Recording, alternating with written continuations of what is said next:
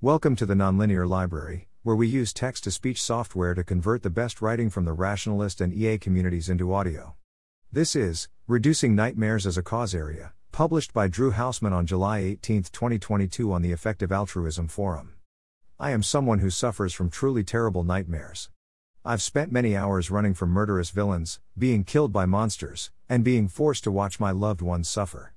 If you haven't had a vivid nightmare, you must understand that they feel 100% real. And if you're open to the idea that every moment of experience matters, even when we're asleep, then you've got to care about nightmares. To me, nightmares fit the classic EA criteria of being important, neglected, and tractable. Nightmares are important. Nightmares tend to have a negative affect on those who experience them. When they are related to PTSD, they lead to decreased psychological and physiological functioning. Other studies link them to waking psychopathology and they negatively affect overall sleep quality. According to the American Academy of Sleep Medicine, 50 to 85% of people have the occasional nightmare. They don't give a source for that though, raised eyebrow. One thing researchers seem to agree on is that traumatic life experiences cause nightmares. I think it's safe to assume that there are millions of people around the world suffering through traumatic experiences on a semi regular basis. How tragic that these people don't just suffer while awake, but also must be terrorized in their sleep.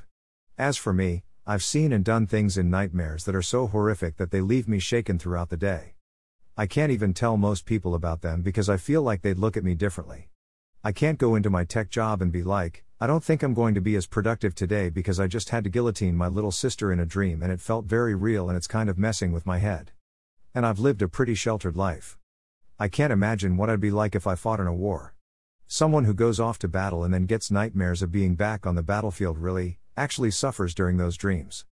Night after night after night. I keep hammering the point about the suffering being real because I think it's easy to dismiss nightmares as little aberrations that can be easily shrugged off. It feels like the cultural consensus around nightmares, at least in the USA, is, it didn't really happen, so what's the big deal?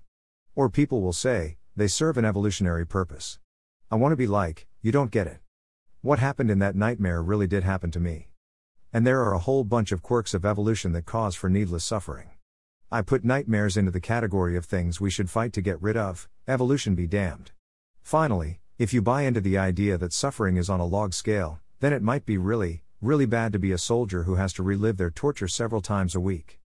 Nightmares are neglected. I searched the EA forum for posts on nightmares and didn't find a single one. Anecdotally, when I bring this up with people, they seem highly skeptical that nightmares are a problem. Perhaps I'm the crazy one, or maybe they've just never had a bad enough nightmare. The nightmare problem is tractable. From what I can tell, imagery rehearsal treatment shows great promise. 68% of subjects in one study decrease their nightmares, so perhaps finding ways to publicize the treatment more would have a big effect. What if someone made a free website or app that walks people through the steps of imagery rehearsal treatment? Seems relatively low effort with a potentially high payoff.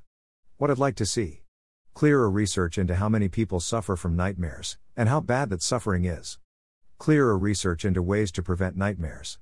We should eradicate the worst forms of nightmares. I know this might seem a little wacky. I'm not trying to pretend that having a nightmare is as bad as dying of a tropical disease or suffering from malnutrition. But if we're talking about mental health problems that might be overlooked and that are affecting the quality of life of billions of people, I think nightmares are a problem worth addressing. Thanks for listening. To help us out with the Nonlinear Library or to learn more, please visit nonlinear.org.